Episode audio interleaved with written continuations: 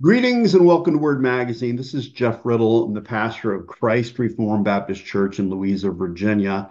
And in this episode of Word Magazine, I am going to be presenting part three in a series of reviews that I've been doing of articles that appeared in The Ordained Servant, which is a publication periodical aimed at officers in the Orthodox Presbyterian Church.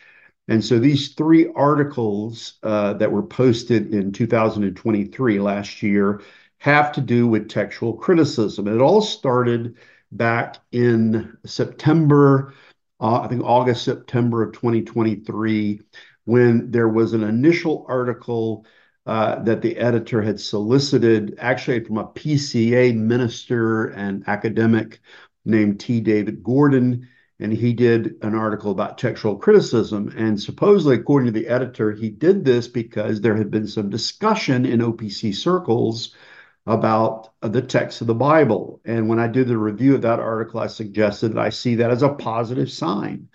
That discussion of what is the proper text of Scripture is being had on a popular level, uh, a wider level these days. It's appearing on the radar screen.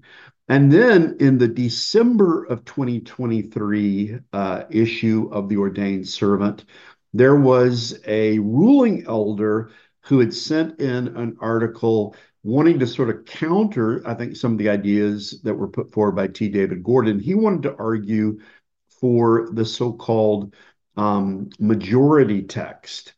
And so this was the, the article that was written by Bruce Stahl. I did a review of that one. And uh, also in that December 2023 ordained servant, there wasn't just the article that was here's the case for the majority text, but the editor saw fit to ask T. David Gordon to do yet a second article. Uh, and this one was uh, titled The Case for the Eclectic Greek New Testament Text.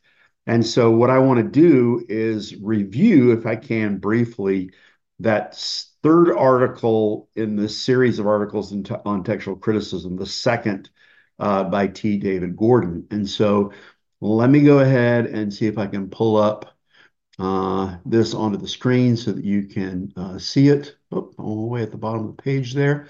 This was the December 2023 uh, ordained uh, servant. Um, and uh, there was kind of this point counterpoint the case for the majority Greek New Testament text from Bruce A. Stahl, who is a ruling elder in Missouri. And then uh, there was accompanying it a, a, second article by T. David Gordon, the case for the eclectic Greek New Testament text. And I talked about this, I think, the last time a little bit tongue in cheek, but um, it, it is interesting, with all due respect to the editor, that you know his own bias and his own um, preferences, I think, are on display here because he doesn't want to represent the majority text position of Bruce Stahl without a counterweight of having another article about the modern critical text. It's interesting that when T. David Gordon did his original article back in the September, August, September issue, he didn't think that he needed to have a someone write a, an article about the majority text. And as I pointed out last time, there's a there's a major gap in this series because as even T. David Gordon himself pointed out in the very first article, there are actually three positions. There's the Textus Receptus position, the classic traditional Protestant text position. There's the majority text position, and there's the modern critical text position. And so far, there have been two articles by the same author on the modern critical text, one on the majority text, and zero uh, uh, representing a defense of the received text. And I know that there are some men in the OPC, in the Orthodox Presbyterian Church, who would defend. Uh, and if they if he went outside of the OPC to have someone present for the modern critical text, uh, he certainly could have gone outside um, and stayed within Presbyterian circles. He could have had a brother from the uh, Free Church of Scotland continuing uh, write an article on why the Textus Receptus uh, or he could have had a minister within their own uh, boundaries. He could have had a Reformed Baptist write one such an article. Um, anyways, let's um, let's go ahead and turn, if we can, to T. David Gordon's um, article that we want to uh, do our review of. Let me increase the size of the print so that I can actually see uh, what is here. And I'm just going to do what I did before. I'm going to read through it and I'm going to pause and uh, make some observations. I did skim read it actually about 30 minutes ago. I just skim read through it. I didn't read it closely. I did pick up a stack of books, and I've got a stack of books sitting beside me. Just went down to my library and picked up some uh, books that I might pull from. I've got my own. I've got my personal copy of the Bible beside me, and um, don't really have any notes. This is another one of these kind of extempore um, responses. And so uh, let's see if we can work through this article. He begins the opening paragraph. Aristotle wisely cautioned us to avoid extremes in our pursuit, pursuit of the golden mean, the virtue that often resided between two extremes. I attempted to do so with textual criticism by this paradoxical mini creed. Text criticism is not unimportant, text criticism is not all important. And so he starts off with a, a reference to um, antiquity, to Aristotle's uh, Nicomachean ethics, uh, the so called golden mean. Should avoid extremes. And he says, with text criticism, we don't want to say it's not important. We don't want to say it's all important. Um, of course, I, I tend towards the it's pretty doggone important. Uh, if we can't establish what the text of Scripture is, then how do we know what the Bible says? And so, I, my question would be at what point does it cross the line and you say it begins to be important? Um, it seems to me like it starts off with the needle already, you know, pretty far on the this is a very important point. And of course, we're not um, we're not pre-Christian Greeks. Uh, we're Christians, and we believe in the importance of scriptural epistemology, sola scriptura. So, if Scripture is our foundation, um, we have to be pretty clear about what Scripture is. Anyways, he continues after Robert Louis Dabney completed an extremely detailed and erudite discussion of the doctrinal various readings in the New Testament and he referred to this in his opening article. He had several quotations from R.L. Dabney um, and this famous essay of his from 1871. He says he observed that not one significant doctrine would be affected by many text critical conclu- uh, any text critical conclusion. Now he says I agree with Dabney both in my willingness to do text criticism whenever the interpretation of given text demands it, and in agreeing that comparatively little is at stake. Let me pause here. And um, I, I, talked a little bit about Dabney last time. And um, Dabney uh, has proven to be a fairly controversial figure in the modern world. I'm very thankful that uh, T. David Gordon is not canceling um, R.L. Dabney because of his uh, participation in uh, the war between the states um, and the fact that he had been on the staff of uh, Stonewall Jackson and was an ardent uh, patriot for the Southern cause. Um, but uh, I would say that if you look at Dabney's writing in 1871 on the doctrinal various readings of the New Testament, um, as I said last time, I wish that Dabney had taken a stronger stand in favor of the received text. Um, he, he was trying to come to terms with the advent of modern textual criticism, much like B.B. Warfield was, much like someone like Charles Spurgeon was. And so they were trying to take all of this in. They were trying to read it all. They were trying to uh, protect uh, Orthodox Christianity in light of these this new the rise of this new discipline and these so-called new discoveries.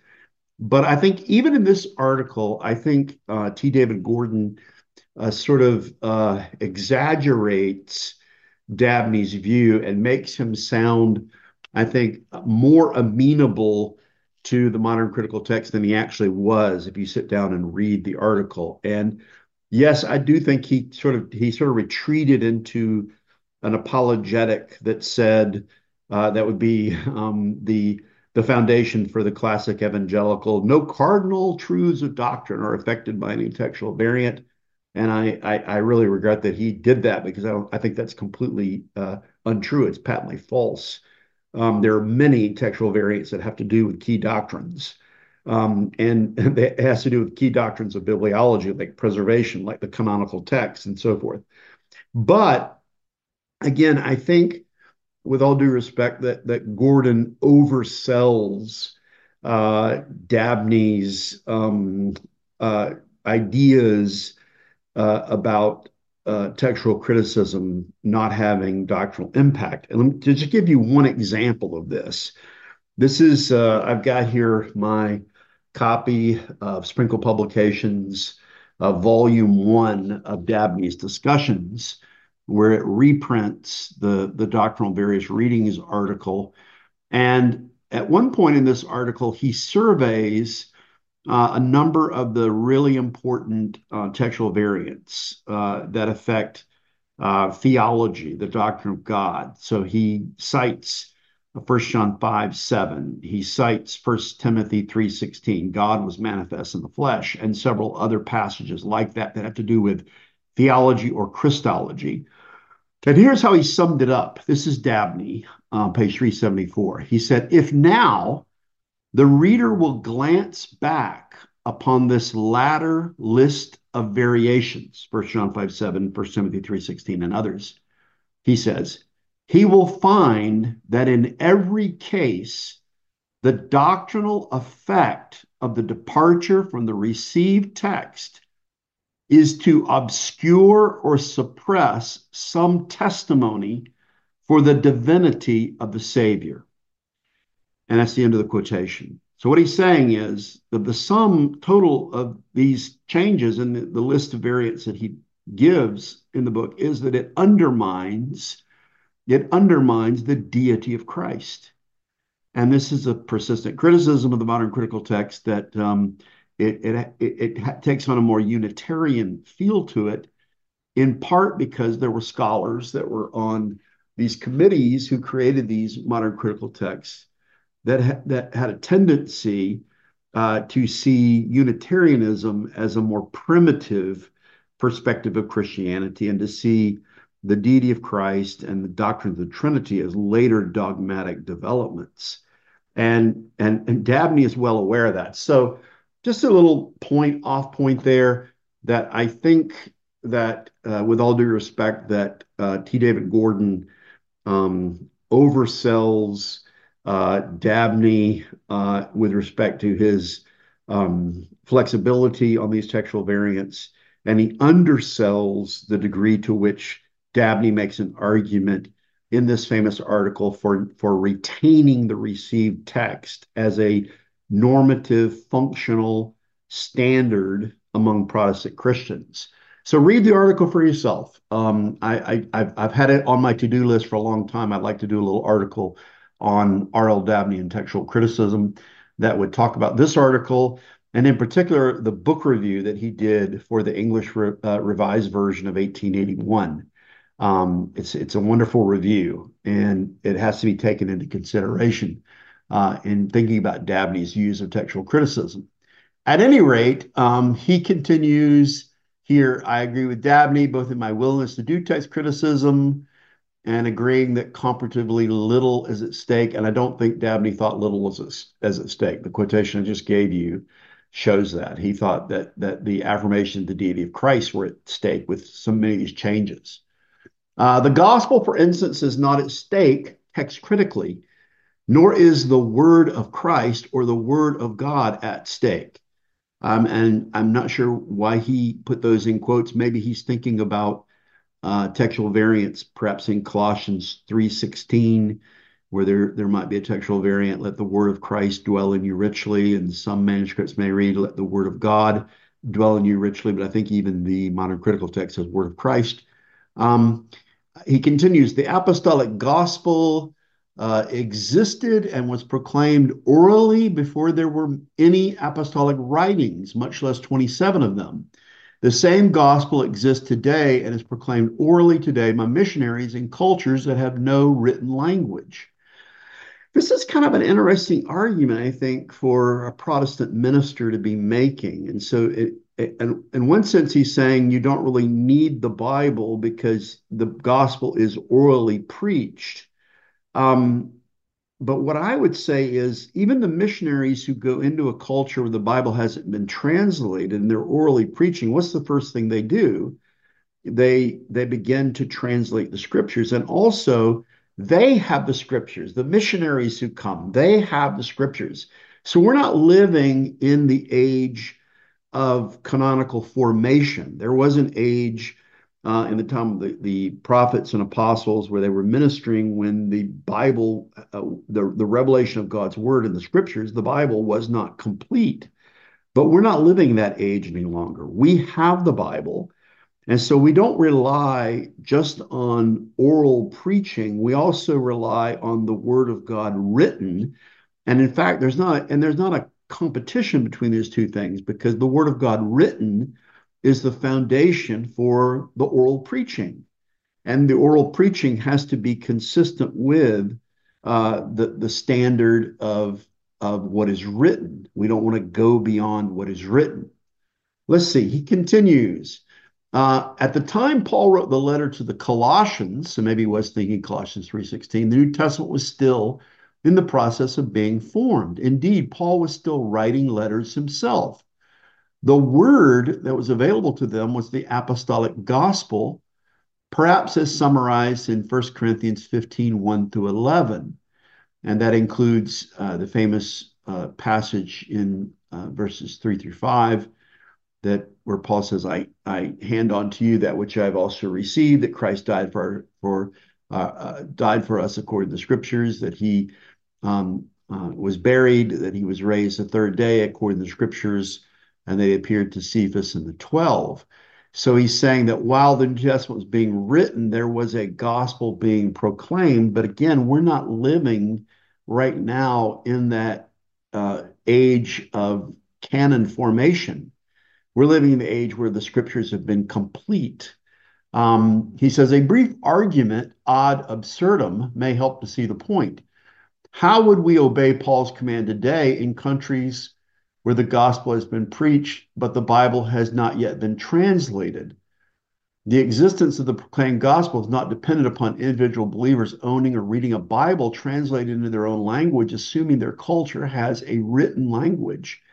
And again, even in, I, already made this point, even in a culture like that, the missionaries have the Bible. We have the Bible now. Um, we're not groping about in the dark. Uh, even for people who live in a culture that don't have the Bible, the missionaries who come are, are, are telling them what is in the Bible, and they have the Bible that serves as a foundation until they can translate it into the, the spoken and written language of the people and the culture to which they are going. Um, at the Kept Pure in All Ages conference, at the end of one of the sessions, I just sort of um, it wasn't in my notes, but but uh, at the end of I think it was my last message, I just told an anecdotal story about uh, my neighbor, a man who was my neighbor in the first church I served as pastor, uh, who was illiterate, and um, he came to our church and heard the preaching of the gospel and was converted. And I, in part, I told that uh, story Im, impromptu at the end of that that message because I'd had a, a conversation, a fairly lengthy conversation with someone who was at the conference, asking this very thing: Can somebody be saved who hasn't uh, read the Bible? And and I told that that story in part, kind of on the on the fly. That that uh, someone might even say the Holy Spirit was helping me uh, because I wanted to speak to that person in particular to say yes, someone can come to the faith who can't read, but the point is I can read, and I was preaching from the Bible, and the people in the church that I was pastoring at that time uh, they had the Bible, and we could bear witness to this man even though he couldn't read. So just because the gospel could penetrate the heart of this man who was illiterate doesn't uh, downplay or obscure in, in any way the power of the inscripturated word.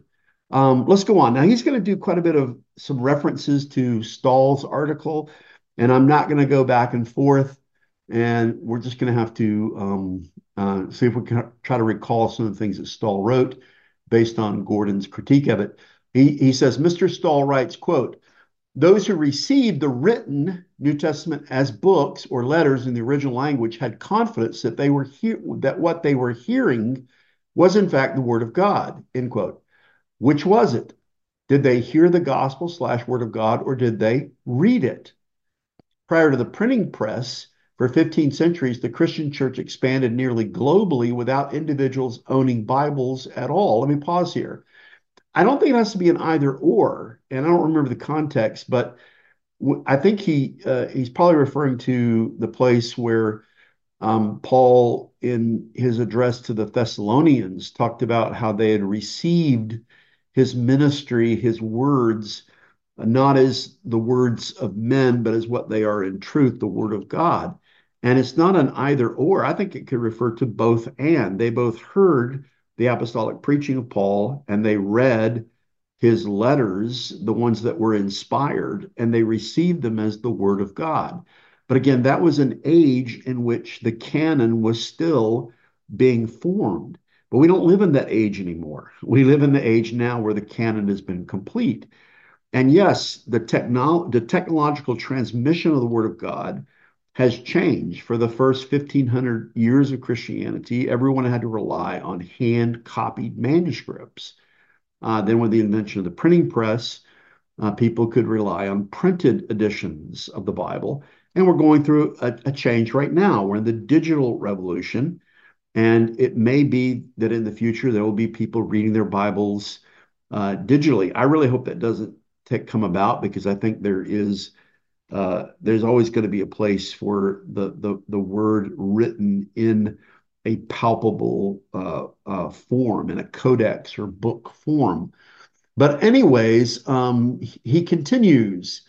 Uh, yeah, there were there were individual Christians who didn't own Bibles, but the church had a Bible. God had had sent His word. It's not a matter of how many Bibles there were, but the Bible was complete, and it was being preached and taught. He continues. Indeed, most Christian churches did not have an entire Bible. They merely had copies of the lectionary readings for the year, but there, there, the Bible was complete, even if there were not multiple copies of it. Um, he says it is anachronistic to assume that Paul wrote to people who own Bibles. That's not what Bruce Stahl was saying. Again, no one is that simplistic. Yes, we, we understand very well that uh, that there was a difference in the first 1500 years, and certainly was a difference in the apostolic age, and the canon was was still being formed. Um, he continues, the only reason the Ethiopian in the chariot had access to a manuscript of Isaiah was because of his professional duties. And there was an Ethiopian, a eunuch, a court official of Candace, queen of the Ethiopians, who was in charge of all her treasure. Acts 8:27 emphasis added. Um, well, that's an interpretation. I, I, don't see that he had this the copy of Isaiah because he was a, a court a functionary uh, for the, the the queen of the Ethiopians. He had a copy of scriptures because he was a God-fearer and because he had been to Jerusalem because he wanted to go to the temple uh, as a Gentile proselyte. Um, so not every court figure would have had a copy of scriptures, but one who was a God-fearer and wanted to have access to the Word of God. And uh, that that scripture, that Old Testament passage from Isaiah, was a, was enough. It was sufficient uh, for Philip to to from those scriptures to preach Jesus to him. Um, we continue. A hand copied manuscript, whether on animal skin or papyrus, was indeed in the first century a treasure, and only one who had access to such treasure would have had access to a manuscript. But even people who didn't have a written Bible, or even people who couldn't read, had access to the scriptures because they were complete and they were being preached and taught by by the officers of the churches. They were being uh, kept in churches. We could go back and look at the writings of someone like Tertullian, uh, who would write to Christians and say, hey, if you have a, a copy of one of Paul's letters and you're not sure if your copy is accurate, go to Rome and look at the letter to the Romans, go to Corinth and look at the Corinthian correspondence, go to Thessalonica and look at First and Second Thessalonians. This assumed, I think he's overselling that people didn't have access to writing. Um, early Christians uh, were, were people who liked to read. And uh, there were non professional scribes. Ordinary Christians would copy down parts of the Word of God. And this is one of the things that uh, the people who work in modern textual criticism will tell you that the early earliest copies of the New Testament were done by non-professional scribes because they wanted to have they wanted to have access to the Word of God. I think he's overplaying here the idea that the early Christians didn't didn't have or, or want to have written scriptures. They did. Um, let's see. He says the claim that the quote the churches also carefully copied the written word end quote is a form of special pleading well, I don't think so. I mean, it could be a historical observation. The churches carefully copied the written word. Um, one of the arguments, this is beautifully made by John Owen, is that the early Christians were influenced by Judaism. In fact, Christ himself, the apostles, many of the early followers, they were Jews. And in early Judaism, um, there was a, a huge emphasis on careful copying of the scriptures. Um, they counted each uh, each letter, and uh, they they carefully knew the midpoints of books, the midpoints of the of the whole um, Torah, and they would count carefully. And if a if a copy was inaccurate, they would destroy it. Um, so so early Christians, we would think, took up those same sort of sensibilities that they should be careful with the word of God. So I don't think that's special pleading at all. I think it's a historical argument. You may disagree, you may argue against it. Somebody might say, well, look at these papyri, they're sloppy, there are lots of mistakes in them. Uh, we're not denying that either. But let's not deny the fact that there's evidence for Christians caring very much about the careful transmission of the Bible, the careful transmission of the scriptures. Uh, and my example, Tertullian, uh, telling Christians go to a, go to the apostolic uh, cities and look at the originals or the master copies that are there to check your copy against them. That shows a care for meticulous transmission. A lot of that was disrupted because of persecution of Christianity. Uh, we continue. We may not assume such a historical matter. Some churches may have had scribes. Many, if not most, churches likely did not, especially those that were not in larger metropolitan areas. Note how expensive such manuscripts were in the ancient world. Quote, and a number of those who had practiced magic arts brought their books together and burned them in the sight of all, and they counted the value of them and found it came to 50,000 pieces of silver, in quote, Acts 19 19. Uh, so he's talking about how books were expensive, and as an example, he talks about the uh, in in Ephesus the, the the the burning of these magical arts books. But doesn't this actually prove exactly the point against them? This shows that that the people in Ephesus had these magical arts books, but when they became Christians, they destroyed those.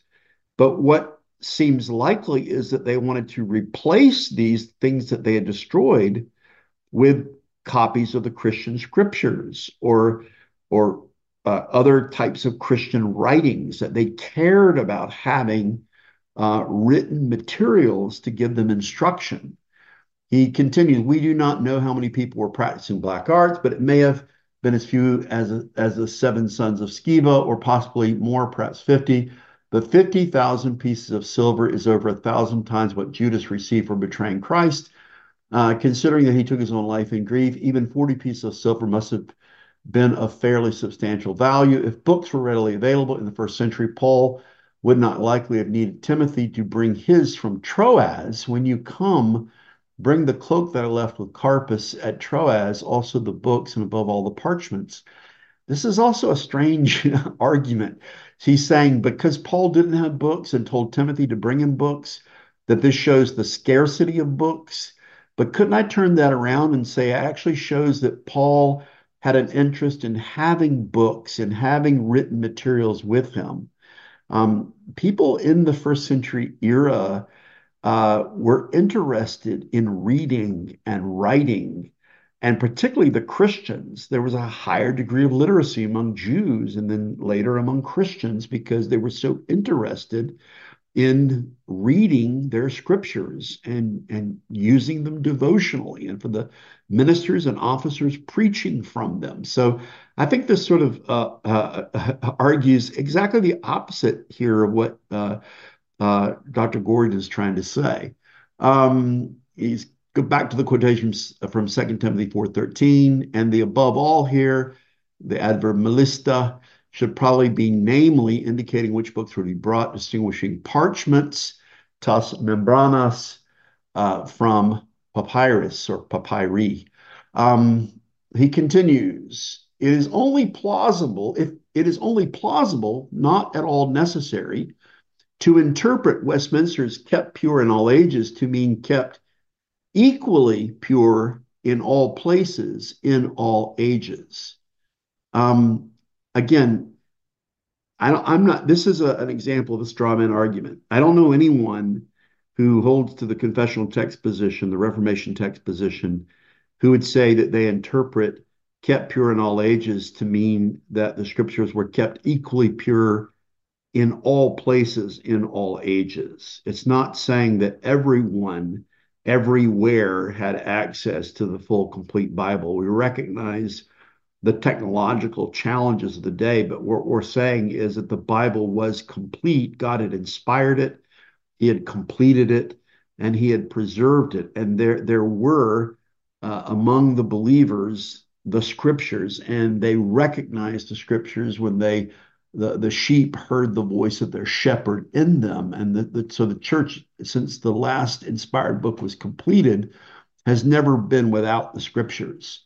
Uh, the scriptures have been kept for them by God. Um, he continues, even Stephanus, a Renaissance scholar with access to libraries and scriptoria, did not have an entire Greek text to work with. Let me pause here. And with all due respect, and I noticed this when I did my skim through, uh, this is going to be kind of a mistake that's repeated several times. I don't think he meant to say Stephanus. Stephanus, um, uh, Robert Estienne was the uh, Calvinistic uh, French uh, printer uh, who was a, a colleague and friend of Calvin. I think he meant um, Erasmus, and he mistakenly said said Stephanus rather than Erasmus. And I talked worked with this last time. He is is drawing here on this Erasmian anecdote that Erasmus was missing uh, a page out of the book of Revelation. Um, and anyway, so I think if I think this was just an error here from uh, Dr. Gordon, and uh, maybe I'll send the editor or Dr. Gordon an email and just that might need to be corrected for this article. Um, Uh, his original was missing an entire page. It simply is not historically true that Greek and or Hebrew manuscripts were available everywhere at all times. Again, that's a straw man. Our view of kept pure in all ages does not say it was uh, it was kept equally pure in all places at all times, but the Bible was complete when the last inspired book was written, and it was never lost. It was preserved and kept by God by his special uh, care and providence. Um, he says they probably intended only to affirm that despite the wide global spread of the church and despite occasional persecution, copies of original manuscripts survived. Almost miraculously, no, I would take the almost out. Um, that it was it was a it was an act of not ordinary providence but special providence uh, by which God kept His word pure in all ages. And insofar as they're available in any given generation, it is they, copies of the autographa, that are authoritative, not the Latin Vulgate. Yes, I agree with that. Authentical is merely an archaic form of authentic. and it was sometimes used to dis- distinguish an original document from a copy thereof. The assembly knew, talking about the Westminster Assembly now, that they did not have the authentical books in that sense. They did not have the autographs. Well, again, I would I, I would disagree a bit here. They didn't have the autographs, but all you have to do is read John Owen, for example. He says we don't have the autographs, but when we have the faithful apographa, when we have the faithful copies, we have the Word of God. Read Richard Brash's uh, article in the Westminster uh, uh, Theological Journal, where he says that there was a practical univocity, as the Protestant Orthodox saw it, between the autographa and the faithful apographa that were then being put into print in their day. And so when they read uh, those texts, they believed they were reading the preserved Word of God. Um, he continues, the assembly knew that they did not have the authentical books. No, no, no. Authentical in their context undoubtedly meant that it was the original authentic sacred writings themselves, not a Latin translation thereof, that was to be considered authentic in the sense that all controversies in religion were to be resolved by appeal unto them as opposed to the Vulgate. And so here he's he's making the argument that when the Westminster Divines said that the scriptures were authentical uh, only in the originals, they were only making a kind of polemical point against the Roman Catholics to say that the authentic text was in Hebrew and Greek and not in the Latin Vulgate. And although certainly they would have affirmed that, that would have been a matter of affirming the originals over against translations. But um, I, I think that when they said that we have the authentic, the authentic text, they weren't just saying we have Hebrew and Greek. They were saying we have what the prophets wrote. We have what the apostles wrote, and it has been preserved by God. This wasn't just a polemical point uh, merely a political point against the Vulgate uh, that is shaping uh, the sentiments, I think, in Westminster Confession of Faith, chapter one and paragraph um, eight. Uh, he says the assembly knew about the kinds of imperfections characteristic in ancient manuscripts. Of course, they did. We're not saying again. This is this is another place where sometimes our opinion and views are obscured because they act as though we don't believe that the Protestant Orthodox knew about textual variants. Of course they did. Of course they did. Just look at their writings. They they discuss textual variants. Duh, we know that. Um, so we're we're not so ignorant as to say they did not understand textual variants, but they believed that the word of God had been preserved and that they had a common text, and that despite these occasional textual variants, they had the Word of God written, and they had the Word of God that had been preserved, and they believed that they could determine what the true text is. And uh, so, anyways, um, he continues, they knew that, that one of them was missing an entire page. Again, back to this Erasmus anecdote. Please give me primary sources and not secondary sources on this. But Erasmus was in 1516. The Westminster Divines are uh, composing the Westminster Confession of Faith um, and the catechisms and so forth over 100 years later. Um, so I'm not really sure what his point is. What I would suggest is that you go and read the commentary by uh, Thomas Manton on the book of James. And Manton was one of three clerks for the Westminster Assembly. And read what he writes in the opening pages, the introduction to his commentary on James that was published after his death in 1693. Look at the Banner of Truth edition of it. I think it's page 10.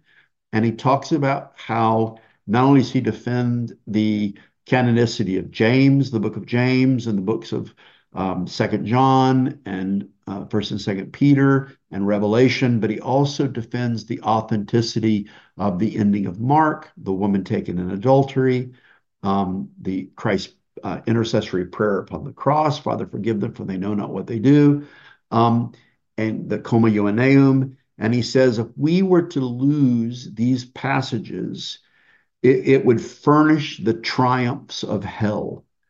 And so the men of the Westminster Assembly were, did not have a loosey goosey view on the text of Scripture, um, even though they acknowledged that there were minor textual variants that they thought could be overcome through a reasonable study and comparison of the scriptures.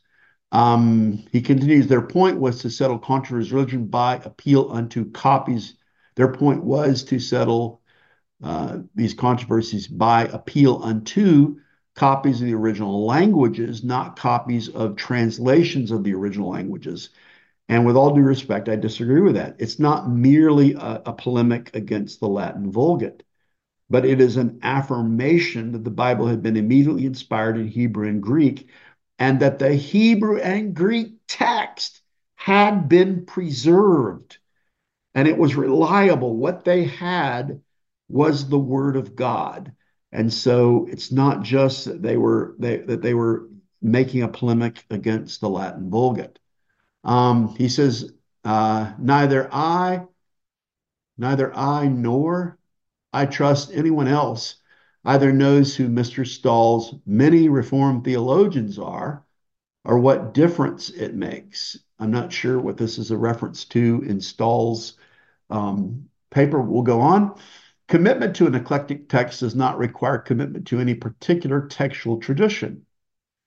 Westcott and Hort were infamous for their preference for Alexandrian readings, but successive generations have mostly become truly eclectic, preferring internal evidence to external evidence in most cases. And recall that Stephanus himself, the principal originator of the Textus Receptus, and again, I, am not sure if he means Stephanus or he, or he's mistaking um, Erasmus here.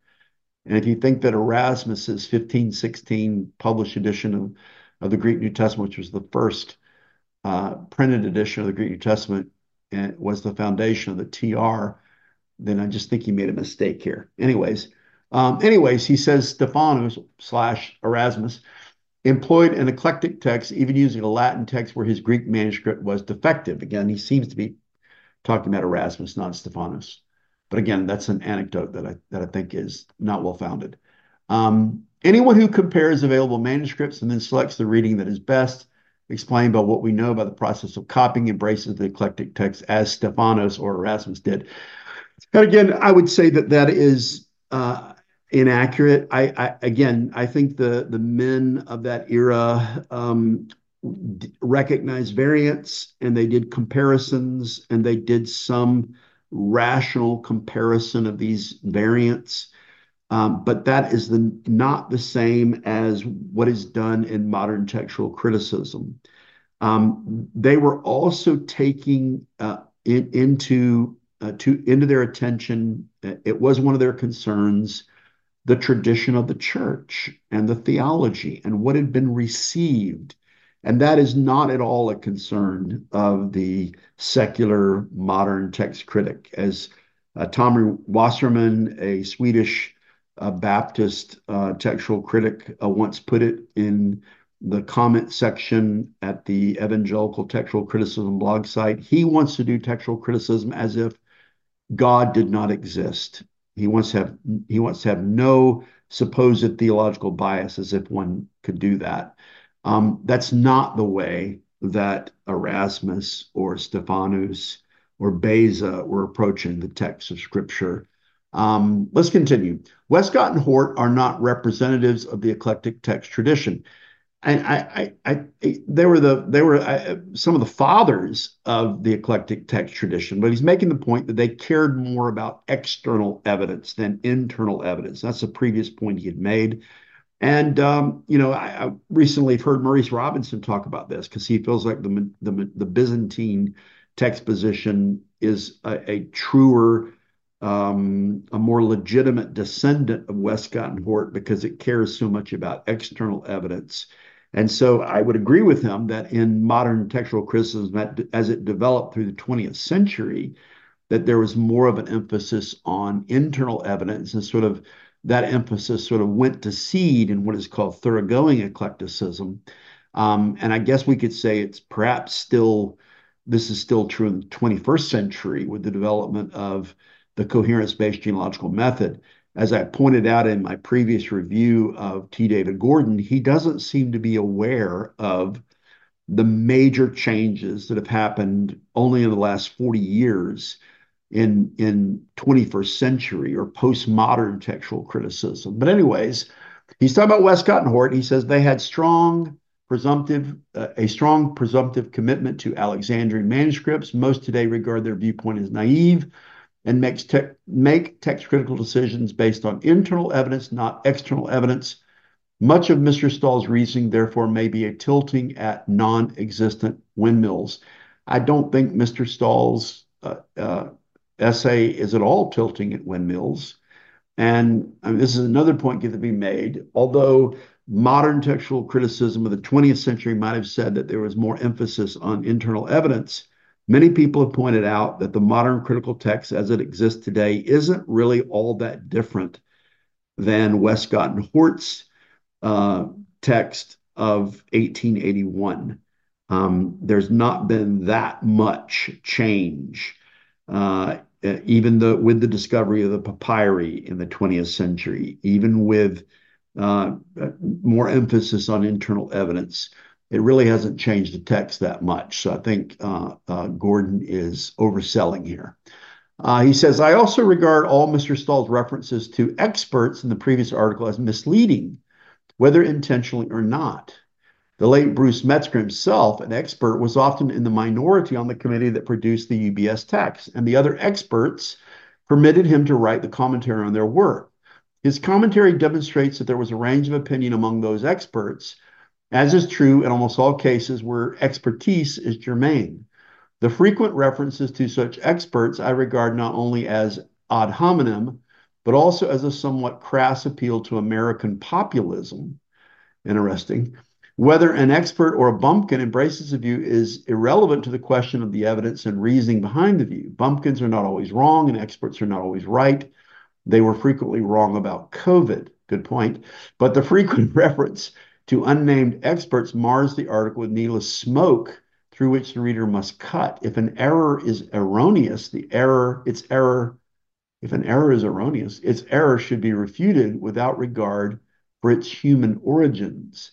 And I don't really remember this part of Stahl's article, but I think probably what he was saying was that we have the academy and uh, this the, the academy they they now claim to be the experts and they say um, listen you ordinary pastors particularly you people in the pew you really don't have any input on this. We have all the knowledge. Look at us. We have these PhDs from these credentialed universities, and we are the experts. We can tinker with the text, and you don't have enough knowledge to help us out. And honestly, that has been the attitude of many people in the modern academy, particularly these younger scholars.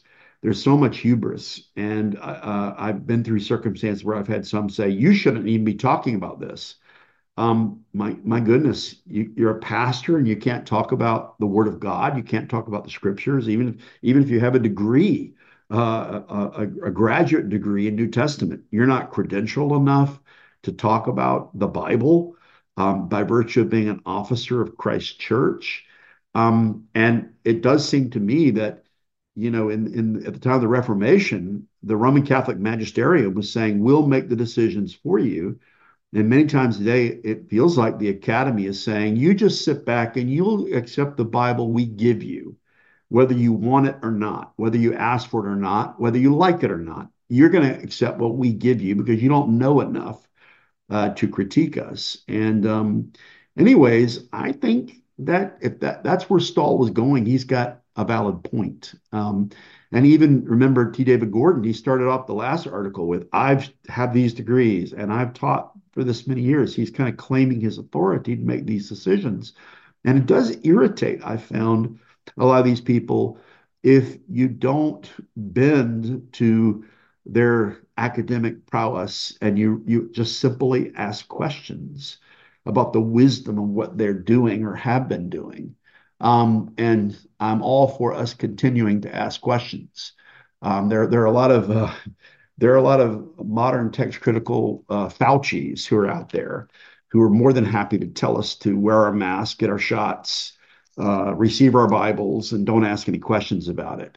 Um, anyways, he says, I could wish that the matter were as simple as choosing between divine authority and human authority. Who does not prefer divine authority to human authority? Who would not prefer the divine expert to human experts? But we do not have direct access to God Himself. That's interesting for a Protestant minister to say, don't we? Don't we have access to God Himself through Christ and through the Holy Spirit? Um, I recall something about a banishment from a garden. Yes, we live in a fallen world and we're fallen men, but we do still have access to God through Christ. Praise God. Um, we have access to several thousand hand copied manuscripts of portions of Holy Scripture, every one of which has some demonstrable errors in it. And so we have basically three approaches to sorting through the matter. Um, and again, he's assuming that we have a mass of corrupted manuscripts and we have to use human reasoning and hu- human logic to reconstruct it. And the received text or Reformation text position says, no, we're relying on the providential preservation of God. We're, we're relying on what God allowed to be received, acknowledged, printed, translated, uh, preached from, studied in the Protestant era, and we're receiving that as the standard. We don't have to attempt to reconstruct the text. We have a text. When you when you when you already possess something, you don't need to try to reconstruct it. Um, at any rate, uh, he he talks about the three choices there are.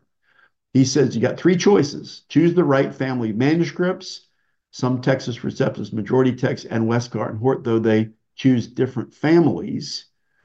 Um, choose the largest number of existent manuscripts, majority text. Choose the readings that account for the other readings, eclectic text. So a couple interesting things about this. Um, first of all, he, he he's wrong about describing the Textus Receptus position. In fact, he doesn't even allow it, I think, properly to be described.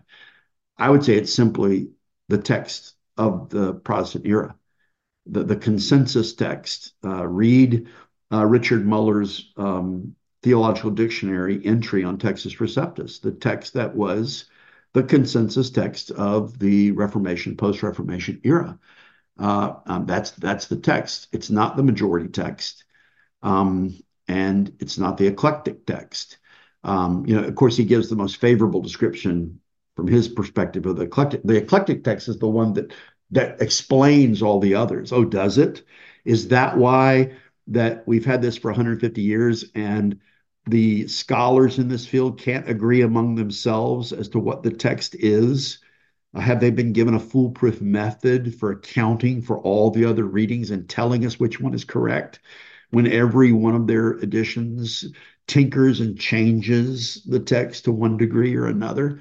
Uh, this shows the failure. This shows how modern textual criticism has been a dead end. Uh, it, it, it is a cul-de-sac um, in, uh, in study of God's word. Uh, he continues, God's singular care and providence has preserved an enormous number of manuscripts. No, that's not what the preservation is about. That's not the way the Westminster Divines thought of it. About it. They didn't say that that singular care and providence meant that we'd just been given a huge heap of manuscripts that we could we could get the experts to sort through. No, they believed they had the Word of God in their hands at that time, and uh, they could use it uh, confidently to draw proof texts for the confession. They were not saying maybe one day we'll be able to reconstruct the text. Maybe one day we'll have it. No, they believed they had it in their day. They were confident about it. Um, uh, we have these huge numbers, not one of which is free from obvious human error. Respect for the, that providential preservation, providential care moves some of us to be willing and to entertain the full range of what is providentially available. Um, just because there is there are these readings that are available in these massive manuscripts doesn't mean that they should be entertained as part of the Word of God one of the things about one of the one of the um, uh, weaknesses, the soft underbelly of the modern textual criticism movement is that that for the most part they have absolutely no idea about the provenance of these manuscripts. For all we know, many of these manuscripts that are being tinkered with to change and supposedly improve the Reformation text were ones that came from heterodox uh, communities, from Gnostics, from uh, those who were Ebionites who denied the deity of Christ. If, you're depending upon this empirical method and you don't have enough information even to identify where these manuscripts come from, um, then how are you going to do some kind of meaningful reconstruction of them? Uh, let's continue. Uh, Mr. Stahl's statistical discussion of percentages was curious and not pertinent to the question do we count all the letters in the original manuscripts and calculate how many have variants? An individual with a speech impediment may have an erroneous articulation and error, question mark, in every word he speaks, yet speak with entire truth. When Dabney wrote the doctrinal Various Readings in the Greek text, he addressed only variants that might have a substantive consequence for what the scriptures principally teach, namely what man is to believe concerning God and what duty God requires of man Westminster Shorter Catechism 3, and also referred to as Faith and Life at Westminster Confession of Faith 1 2. So he's, uh, you know, I, I, must say, I think in Bruce Stahl's article, I was a little critical of the fact that he relied mainly on the textual um, notes in the New King James Version. And I think his estimate was that one in 10 verses has an error in it. And uh, again, I think if you have the full range, access to the full range of the extant manuscript and versional information, you'll find out there are many, many more variants than that. In fact, again, Peter Gurry has suggested there are half a million uh, variants of some sort within the, the mass of materials that we have. And there's absolutely no way that there can be an empirical process for just sifting through all that material. No person can do this no group of people, no algorithm can do this. And so that's why we shouldn't be relying on empirical methodology. We should be uh, relying on providential preservation. But at, at any rate, I, I agree. I, I, I, don't think it's it's a statistical a matter of statistics. But I, what I find ironic about this is that Gordon is suggesting an empirical method. He's essentially he's criticizing Stahl for talking about statistics, but but essentially he's advocating a humanistic um, means of reconstructing the text. And let's continue here. Uh, da, da, da. I don't recall a single uh, arithmetic statement in this in his discussion, and he concluded that none of the various readings affected Christian duty or belief. Suppose, for instance, that every sentence in the Hebrew or Greek Bible had a variant in the textual tradition somewhere. That's probably what Bart Ehrman believes. Would this mean that the Bible is 100% unreliable? No. It would merely mean that human copyists are unreliable. Attempting to quantify uh, the matter would be an enormously difficult task, the equivalent of counting every letter in the Bible, then comparing each letter on each occasion to every known variant, a fool's errand if there ever was one. It is also an entirely unnecessary task. If our goal is to find in the Bible what we are to believe and what we have to do, we already find more than we can handle. And the Westminster Assembly gave sage advice for reading said Bible. Quote, the infallible rule of interpretation of Scripture is the Scripture itself. And therefore, when there is a question about the true and full sense of any Scripture, which is not manifold but one, it must be searched and known by other places that speak more clearly. Westminster Confession of Faith 1 9. Uh, Westminster, uh, uh, let me pause here. This is a discussion in chapter 1, paragraph 9 of the perspicuity, the clarity of Scripture. So this is this is not talking about about text. Again, the the, the framers of confession assumed the received text, the Masoretic text of the Hebrew Bible, the the Textus Receptus, the Greek New Testament. They weren't talking about um, this wasn't talking about textual criticism. This was talking about the doctrine of the clarity or the perspicuity of Scripture. That if there is one part of the Scripture that is obscure to our understanding, we interpret it by places that are clearer to our understanding. Um, so I think it's this is a, a, a misapplication, misunderstanding of the teaching in, in Westminster Confession of Faith 1 9. He continues, uh, Westminster candidly indicated that some places of Scripture spoke more clearly than others and had, and had earlier noted, and there's a quote here from 1 7. I'm not going to read that. I think I've made the point already. Westminster seemed quite content to discover what is necessary to be known, believed, and observed for salvation, and that if the entire Bible were consulted in some place of Scripture or other, people could attain to a sufficient understanding of the matter. They said nothing about the precise meaning of individual texts or the specific meaning of individual, individual texts. They were concerned with faith and life, with Scripture's basic doctrine of salvation.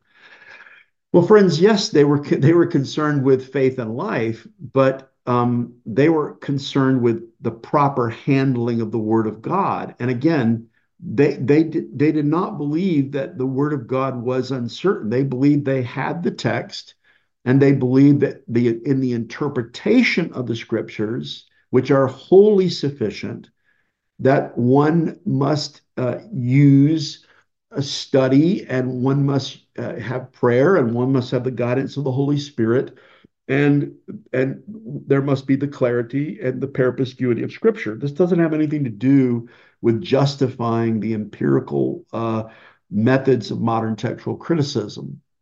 Uh, he continues. Let's see how much longer we have to go. Uh, we're almost done. Well, let's go a little bit uh, further. I know I, took over two hours on this first article, so I'm trying to do this one a little more quickly.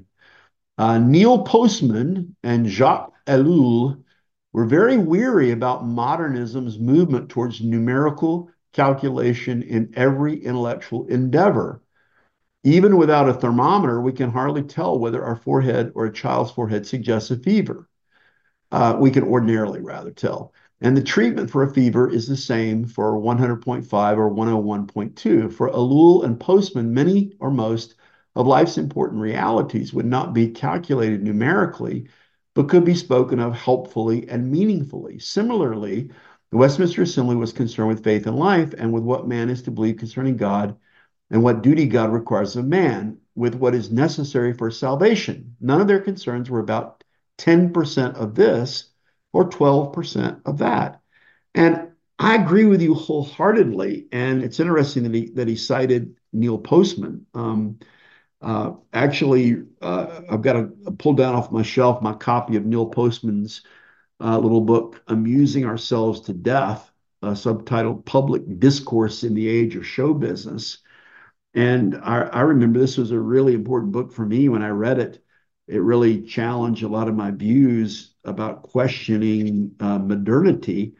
But um, I, I, think he's he's he's he's misapplying Postman's thoughts, Neil Postman's thoughts. I'm not sure about Jacques Ellul. Um, he's saying these guys were saying that that that that we can't rely on numerical calculations in every intellectual endeavor. That's exactly what modern textual criticism is. Particularly look at it now using the, the coherence-based genealogical method. Neil Postman would have said we were better off when we had the received text.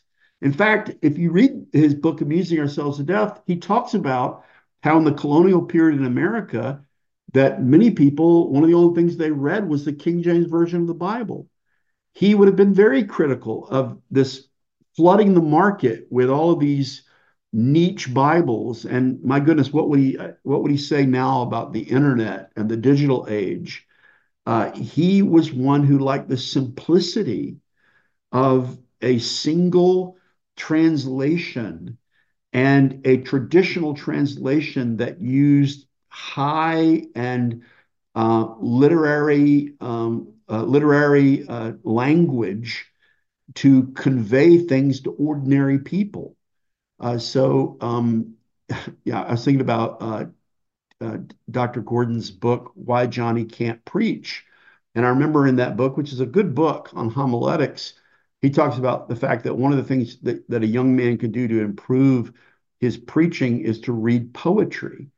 And I would just suggest here on the fly that one of the reasons Johnny can't preach today is he's not read a classic Protestant translation of the Bible and he's not benefited from taking in beautifully constructed prose uh, into his vocabulary, into into his language. Um, he doesn't have that that that that bibline quality to his writing, to his thinking, uh, to his speaking. Um, and I don't think we're helping the modern church today by abandoning uh, our classic Protestant traditions, our, our, our classic Protestant text, and our classic Protestant translations. And in the English speaking world, that means the Tyndale King James Version translation tradition. Um, let's continue. Um, he said, It should be noted that Mr. Stahl's reasoning suggests that an inerrant manuscript text is necessary to one's faith and necessary to one's faith in the gospel and God's word. This suggestion is neither psychologically nor biblically true. Psychologically speaking, truth and accuracy are not identical concepts. I think this is interesting. Um, uh, he, he's taking um, Stahl on because he had stressed the need for an, an, an inerrancy. Um, and, and, again, I've got a kind of complicated view on this because I agree with Theodore Letis that Warfield and others of that era sort of in, a, in an attempt to answer modernity came up with the whole idea of inerrancy, whereas the men of the Reformation, post-Reformation era, didn't speak about inerrancy but infallibility. But uh, they believed that the, the word of God they had was uh, equivalent to what was written in the autographs. They were not trying to reconstruct the autographa. They had the autographa in the copies. They had infallible scripture that was truth without any mixture of error. And although I don't like the Warfieldian redefinition of evangelical bibliology as centering around the reconstruction of the inerrant autograph, um, I would agree, I think, with Stahl that Christians look to the infallible Word of God, truth without any mixture of, of error, uh, to use the, the language, I think, of the New Hampshire Baptist Confession. Um, and, and so I'm, I'm not sure uh, about this, his attack on don't, don't Christians believe that God's Word is pure, that it is perfect, um, that it has been preserved by God. That's that's the that that's the um, um, uh, I, I, think uh, default position of the Christian layman who sits in the pew that he holds the word of God to be not the word of man, but but what it is in truth, as Paul put it to the Thessalonians, the word of God. Uh, let's continue. I, I, I, don't really like this this illustration, as I recall, but let's go with it. Uh, uh, Gordon continues, a wartime soldier might aim at an enemy's heart with his rifle and hit the lung instead, with the same result. The enemy is no longer a combatant. The soldier truly shot the enemy, though inaccurately. Indeed, one purpose for aiming at the heart is that it is nestled between the lungs and the heart lung area, is referred to by some specialists in these matters as the critical target area. Similarly, a public speaker may find himself reasoning with a series of negatives. This is not to say that Paul was not concerned that the Corinthians may not give as generously as the Macedonians, resulting in saints in Jerusalem not having enough food. In such situations, at some point, the speaker loses momentarily his Aristotelian logic and is not sure whether he has the right number of knots in his sentence, fearing that he may be off by one and inverting his intention. His hearers, however, understand his thought uh, they also may have lost the train of knots themselves, but they understand the truth of what the speaker intended. But I, I think this analogy breaks down because the point is not that the scriptures have errors and, and yet they can still hit the target somehow. The point I think most Christians say is that scriptures are perfect. The word of God is pure, um, that it's like silver refined in a furnace of earth, purified seven times even if the messengers are imperfect. I agree the messengers are imperfect, but not the word of God. The word of God is not imperfect. The messengers can stammer and can misspeak. But God's word is powerful because it's pure. And we don't have to make some, that's a liberal argument that the scriptures uh, aren't aren't really pure that they that they they just have to kind of do the best they they can uh, we believe in a divine origin of the scriptures. And because god is, true and perfect and doesn't lie uh, neither do the scriptures which are his god-breathed word. Um, let's see we've got three more paragraphs. Let's see if we can gut it out here. After the printing press, the more fluid nature of oral discourse or hand copied manuscript was replaced with fixed type. The expectations of fluid fixed uh, uh, the expectations of fixed type differed from those of oral discourse or manuscript, and yes, when the adulterous Bible was printed, regrettably omitting the not from thou shalt not commit adultery, the Bibles were withdrawn from the public and reprinted at no expense to those who had purchased the original mistaken version. You know, talking about the so-called wicked Bible, where there was a printing error. They didn't have the not, and so they said, "Thou shalt commit adultery." The Holy Scriptures, both Old and New, were generated in that segment of human history in which the sacred writings were neither oral nor printed. For roughly three and a half millennia, oral discourse could be reduced to writing to the chagrin of Socrates, but not to fixed print, where each individual copy is precisely like the other.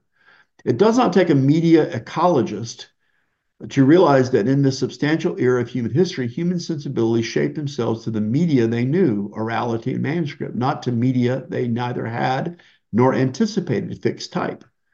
In the brief period when the adulterous Bible was in print, some ministers and lay readers must have read aloud the misprinted Decalogue during the liturgy, provoking only laughter, not widespread sexual infidelity. Um, let me go back on this. I think what he's trying to say here, and I hear this a lot from people who are advocates for the modern critical text, is basically the argument is that Christians didn't really care about specificity uh, in their Bibles until after the invention of the printing press. And um, I just think, again, that's inaccurate. I already talked about this previously. The ancient Jews certainly cared very deeply about careful transmission, careful copying of the Word of God. I was thinking about even in the Bible itself, like in the Old Testament, uh, when there was a difference between shibboleth and sibboleth, or in the New Testament, where, where Paul uh, stresses the important the importance of it, of it being the fulfillment of the promise to Abraham was to his seed singular and not to his seeds. Words matter, and uh, the, the, Protestant Orthodox um, certainly did not have this loosey goosey uh, view that um, well it doesn't really matter what the words are, and nor did they have that view because of the invention of the printing press. They had that view because they cared about truth. They cared about what was truly the Word of God. Think again about Tertullian uh, when he was telling people if you want to check your copy of Romans, go to Rome and look at the original there and make sure your copy is correct. That was hundreds of years before the invention of printing. Of course, people cared about accuracy. That didn't just appear overnight with the invention of printing. But the invention of printing was a great boon uh, for uh, culture and for civilization. And it was a technological innovation that was allowed in the providence of God, I think, to give at the time of the Reformation, uh, at the time of this unprecedented time of revival um, of the Christian faith, restoration of the Christian faith, a way for the scriptures to be accurately conveyed to the most number of people. Um, so uh, the invention of the printing press is not a negative, uh, it's a positive, and it doesn't represent some change in the way Christians thought about the authenticity and accuracy of the scriptures, but it allowed them to uh, have, I think, a, um, a, stronger grasp of that using this technology um, that overcame some of the errors of mistakes that would come about through handwritten manuscripts. Um, last two paragraphs, next to last. It is possible that there are individuals today, over half a millennium after the printing press, whose sensibilities differ from those of humans who preceded them, and perhaps Mr. Stahl is one of them. But his sensibilities are neither universal nor, in all likelihood, even humanly possible prior to the printing press. And as to the inference that our faith depends on an inerrantly constructed printed product made from inerrantly copied manuscript, it might suggest that faith comes from hearing and hearing through the word of Christ. Romans 10 17, see also Galatians 3 2 and 5. Um, by the way, did, did Mr. Stahl say that the that that that the, the scriptures were inerrantly copied, that the that the scribes were inerrantly copying the manuscripts. That that is a another um, straw man argument. Uh, I think what he was saying, and certainly what we in the, the confessional text position view would say, is not that there were inerrant scribes, but there was an inerrant God, uh, a God of, of providence who was overseeing the transmission of his scriptures and preserving his scriptures. So we don't have to set up a, a conflict between, um, again, the Christian uh, uh, um, transmission of the scriptures before the printing press and after the printing press. I've already sort of uh, gone into that, I think, in enough detail. Uh, let's see. Uh, he says, which, when Paul wrote these words and would have been a word of God fallibly uh, fallibly proclaimed orally or fallibly read orally from fallible manuscripts. Fallible apostles preached to fallible hearers, and the gospel nonetheless flourished. Yes, again, there were fallible preachers, there were fallible hearers, but there's an infallible God, and He has breathed out His word. You know, the old men, men like Turretin, Owen, they talked about the divinity of the scriptures because they took 2 Timothy 3:16 that all scripture is theopneustos, it's God breathed. There is a there is a divine quality. They talk about the divinity of the scriptures. So yes, we understand the faults of of human scribes, of human preachers, of human hearers. But uh, we we we don't say that God or God's word is fallible or errant um, and again, I think this is just a big difference in bibliology. Let's get to this last paragraph. An assumption throughout Mr. Stahl's article is that we cannot function as faithful Christians unless we place our faith in an inerrant translation culled from errant manuscripts. Um, I don't recall that Stahl was talking about translations other than the New King James Version. Um, I, I, I, I didn't see that in his in his argument, and I think this is kind of a fair argument against it, much as people often accuse us of being King James Version onlyist uh, or believing in the inerrancy of the King James Version uh, versus uh, saying that God has immediately inspired his word in Hebrew and Greek. And to the degree, as Owen would have put it, that translations faithfully reflect what was there in the immediately inspired originals then they convey to us, yes, the inspired word of God. So I'm not a, I'm not bashful to say that when I read my classic Protestant translation of the Bible, that I'm reading the inerrant word of God. Um, let's continue. He says, This is not so. God requires of no generation that it that do more than can be done in its own generation. Both Noah and David are described as having been faithful or obedient in their generation suggesting that God only expects of us what can be expected in our specific moment in human history. But the characteristic trait God expects of us is faithfulness. His servants are routinely commended for being faithful. Lots of scripture passages, not accurate or precise. Well, part of being faithful to God's word is knowing what it is. If you don't know what God's word is, how can you be faithful to it? We're not claiming the, the perfection of believers but we're claiming the perfection of God's word. And that if we are Christians, then deep resonates with deep. Our spirits resonate with the Spirit of God in the scriptures. And if we don't know the scriptures, how can we be faithful? Uh, he continues those who lived in those 1500 years when one's only access to scripture was to hear audibly the lectionary readings for each Sunday of the church year could have been very faithful to what they heard each week. Those who, like Stephanus, and again, he does it again, I think he means Erasmus, freely translated the Latin of Revelation into Greek to the best of his ability, were faithful. Again, that's a, that's an anecdote based on secondary sources and I think there are a lot of questions about that story, and one of these days, I'll hopefully I'll write an article about it and do the research on it. Um, we who fallibly read the fallible translations based on fallible Greek manuscripts can still be, by God's grace, faithful, which is all that God expects of us. Yes, but the Word of God is not fallible, right, brother? Scripture is not fallible. God is not fallible, and His Word is pure. He has kept it pure in all ages. Yes, uh, there can be uh, there can be fault in the uh, mechanisms of the transmission, but that's the thing about it. That's God has perfectly providentially preserved His Word. Um, he continues, I am reminded of President Washington's physicians who treated him by draining blood from his veins, a practice common in the late 18th century. Their so called treatment hastened his demise. Their knowledge of medicine was imperfect, and a physician who did such today would lose, at a minimum, his license to practice. But the president's physicians did the best they could with the best knowledge available in their generation and treated him as they would have treated an uncle, father, or son. They were medically wrong, but ethically right. Approximate knowledge is the only knowledge humans have, and we judge for being faithful to what we know and for how diligently we went about pursuing it.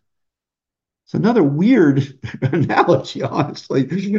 Let me tell you this I don't want any of these modern credentialed text critics bleeding the scriptures and attempting to correct them and change them and rehabilitate them because what happens is they kill the patient. I think the, the point of that analogy is don't have mere men attempt to, uh, to uh, attempt to uh, heal something if their medical work ends up in the death of the patient. And the, the, this whole analogy breaks down because the Bible isn't a sick man the Bible is the Word of God. It's God breathed. Uh, well, let's go to the last couple sentences. Uh, we will hardly be found unfaithful by all knowing God if our translation reads color, O R, rather than color, O U R, the British spelling. And the overwhelming majority of variants in the manuscript of the Bible are merely such regional, regional, interesting variations. Yes, there are slight spelling variants uh, in different manuscripts of the Bible. Um, but we're not talking about minor variants. There are major, major variants. Uh, and many of these major variants are being embraced by those who have embraced modern textual criticism, like the trying to remove the ending of Mark, trying to remove the woman taken in adultery. Uh, I was preaching just this past Sunday, this this uh, year, 2024.